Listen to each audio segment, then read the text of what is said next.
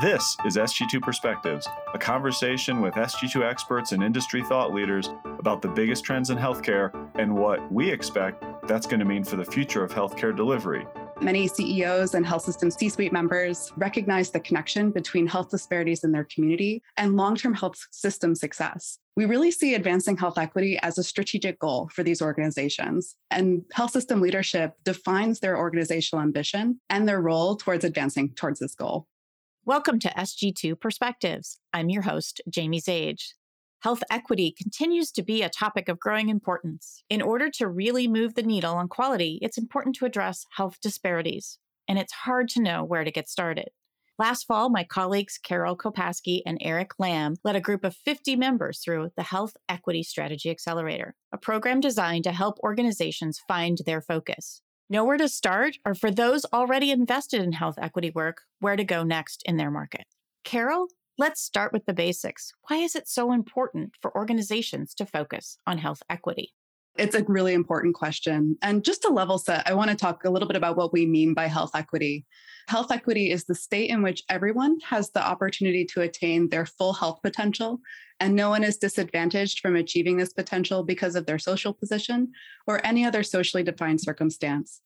Certainly, the longstanding health disparities that were revealed throughout the pandemic have propelled health equity to a top concern for many healthcare executives. Many CEOs and health system C suite members recognize the connection between health disparities in their community and long term health system success. They're seizing this opportunity for improvement, not only of their community's health, but also of their own health system's performance. We really see advancing health equity as a strategic goal for these organizations. And health system leadership defines their organizational ambition and their role towards advancing towards this goal. One of the advantages by thinking about advancing health equity as a strategic goal is that we can align it with different business imperatives that we also introduced conceptually during the accelerator. In particular, we see that there's a lot of alignment between advancing health equity goals and other goals related to cost and quality improvement certainly opportunities to engage new consumer segments and drive market share, re-engaging with communities that we may not have historically have had as much success with engaging. We see opportunities for revenue diversification. This is an area where we're seeing a lot of investment, especially in the healthcare venture capital space. We also see it as an opportunity to mitigate some external pressures, such as the shift to risk based payment, as well as some regulatory scrutiny that we see in some markets. But really underpinning it all is that alignment with community need. And we know that as health system leaders, we truly are the stewards of health for our community. And certainly, especially with the pandemic revealing that, that staunch community need from a health perspective, there's a real opportunity and imperative for us to act in this space. Leadership is key to success. And so today, and especially for the 50 organizations that participated in the Strategy Accelerator, we see that that commitment from leadership is clear. The Accelerator provided health system leaders with a forum to help them find organizational clarity as they begin on this journey. Thanks, Carol. It's so nice to see so many organizations making a commitment to this important work. Eric, what did we learn from the Health Equity Strategy Accelerator and how organizations can access their health equity needs? Yeah, through the tool during the Health Equity Accelerator, we allowed organizations to first and foremost do a self assessment of their ambition versus their readiness. With regards to the ambition, we use the address aligned anchor framework, where address is more internal focus, looking at data collection, patient engagement, but the impact is limited and the investment required is also limited. With regards to the line, that's more when you get into working with community partners are you integrating patient and community data, demonstrating a return on investment, engaging key community stakeholders, and participating in community based initiatives? The interventions around that line go beyond the clinical setting, but fall short of the final category, which is anchor. And that's true investment in community based initiatives where you're demonstrating community improvement. This is hard because it requires cultural change. It requires a lot of resources and time commitment, and it relies on the relationship with community and businesses in the local market after we look at the organization ambition, we take a look at readiness because ambition and readiness don't always align. We look at over 45 metrics that roll up into data collection and analysis, organization culture and practices, and finally, community needs to identify gaps or areas of opportunity for the organization to bridge in order to best be positioned to pursue health equity initiatives. After we get a sense of the organization, we look at the community and we leverage a Vizient vulnerability index around eight key vulnerability areas economic, healthcare access, neighborhood conditions, social environment, education, housing, clean environment, and transportation to identify what are the biggest vulnerabilities for my community. Lastly, after we understand the community vulnerabilities, we look at our own organization once again, because there's a lot of literature out there that point to certain clinical, operational, quality metrics that are tied to health equity. But the challenge is quantifying that relationship. We quantify which ones are actually related and have the strongest correlation between the organizational performance metrics versus the vulnerabilities. And the organizational performance metrics span across access, admissions, readmissions, follow ups, patient satisfaction, prevalence, and utilization rates. And we allowed organizations to benchmark themselves, not only at their system level, but also at the hospital level to see how they're doing and what are areas of opportunity for their organization. Thanks, Eric. Ambition, readiness, community need, and data are very important. What are some of the key findings from the data we captured during the accelerator? First and foremost is that most organizations are very early on in their health equity journey, whether it be because they recently added it or prioritized it in the strategic planning process, or had increased support from leadership, or established new teams around population health, equity, and DEIB they all face similar challenges around data collection and analyzing the data and also measuring success.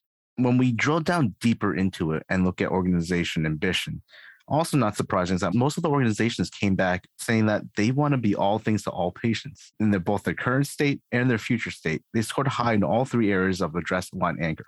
The only exception was that some of the small and medium community hospitals indicated that they may not want to be the anchor for their community organizations also acknowledge that there might be a need to rethink their ambition because they can't do it all in one go. Whether it means going back to the drawing board and saying, what do we really want to be in the future? Or at the very least, prioritizing or putting realistic timelines on when or how they reach those milestones. You can't be propping up community initiatives if you don't understand your own patient population and have the means to collect and analyze and disseminate the data.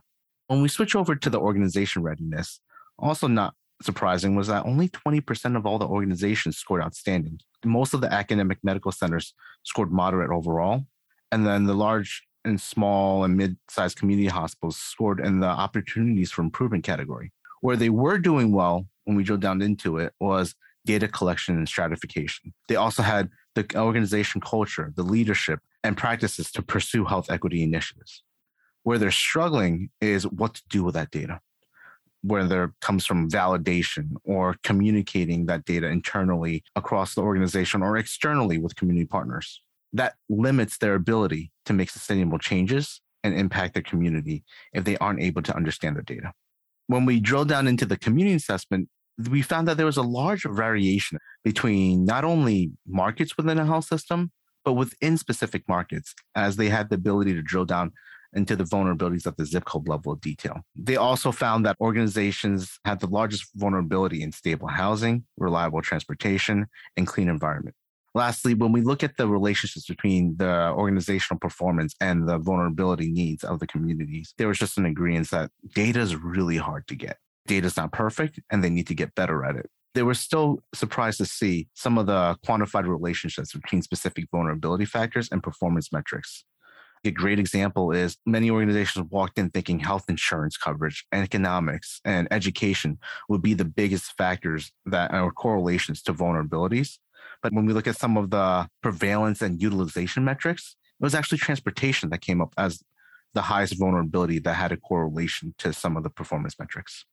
Wow, that was a lot of learning in six weeks. It seems like a lot of different opportunities were identified as well. Have we remained connected to these organizations? What are they telling us about what they learned?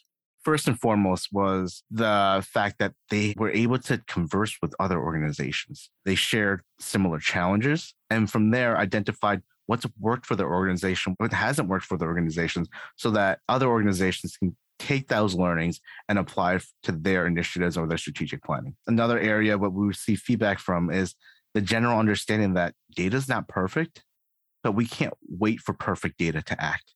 There's things they can do within their system to get to better consistency of data, how data is collected and measured, and even asked when it comes to patient interaction. even without that perfect data, organizations found that having a common framework from the accelerator was really helpful to understand and assess health equity needs. They also were able to have metrics to track performance and use self assessments to define strategic direction and to track their improvements over time. Lastly, we heard organizations saying how they plan to use the tool to prioritize the metrics that they would use to track over time. And from those metrics, identify the specific community vulnerabilities that they might want to pursue through partnerships.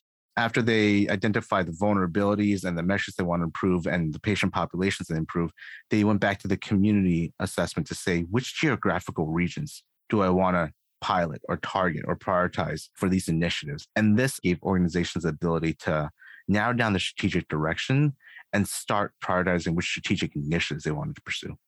Thanks, Eric. It's exciting to see how this work really accelerated the efforts of the participating organizations. Carol, as organizations find their focus, what are those key considerations? There's a really key role for hospital and health system leaders in supporting and advancing this health equity work both on the internal health system side as well as external in the community. When we look at the internal opportunities, we see certainly that health system leader role in defining and reinforcing the organizational ambition. They're going to be key in helping to align that ambition with the kind of scope they can really achieve, as well as aligning it with those other business imperatives we talked about earlier. We also see those health system leaders as being key to breaking down silos. This is really cross team work, cross collaborative work within the organization. And we see those leaders really being critical to help facilitate collaboration among some of those teams that may historically be siloed and adapt the organizational structure to support this kind of cross collaborative work.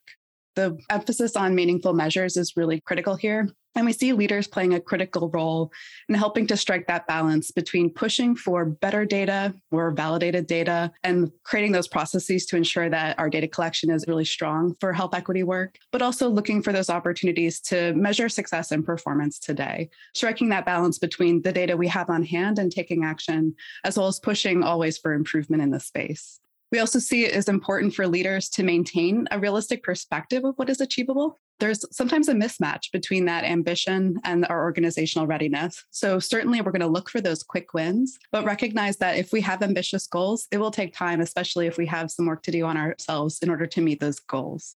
And then finally, on the internal side, there's that opportunity to take lead in framing and demonstrating the value impact to the board and other system leaders. The C suite and the CEO in particular can be that leader in communicating how this work fits into overall organizational strategy and success. On the external side, we see healthcare leaders really being critical to lead and support partnership efforts with community leaders, local governments, and other healthcare organizations. This is really a work that takes an effort across the entire community. And we see health system leaders playing a critical role in forging those relationships. We also see as an opportunity for leaders to listen to community feedback, especially from communities that may not be as engaged with the health system today. What are those opportunities for dialogue? It sends a good message to the community to have the leaders on that front line listening to those needs. And then finally, we heard throughout the accelerator some amazing examples of success and the work that already is being done by health systems in their communities. And we really think it's that leadership role to advocate and emphasize the work that's already being done by your health system in the community that helps to advance health equity for all. This is such important work, and we really think there's that critical role for health systems in advancing health equity. Carol and Eric, thank you so much for joining us today and sharing your insights on the Health Equity Strategy Accelerator. SG2 and Vizient are working hard to support organizations who want to make an impact on health equity in their communities, and we appreciate you sharing a little of how we are doing that. Thank you for listening to SG2 Perspectives. As always, I really value your feedback, input, comments, and ideas for episodes. And you can reach us at SG2 Perspectives at sg2.com. Additionally, I recommend that you check out some of the other Vizient podcasts, which cover a range of clinical and operational areas. Those can be found at vizientinc.com backslash podcasts.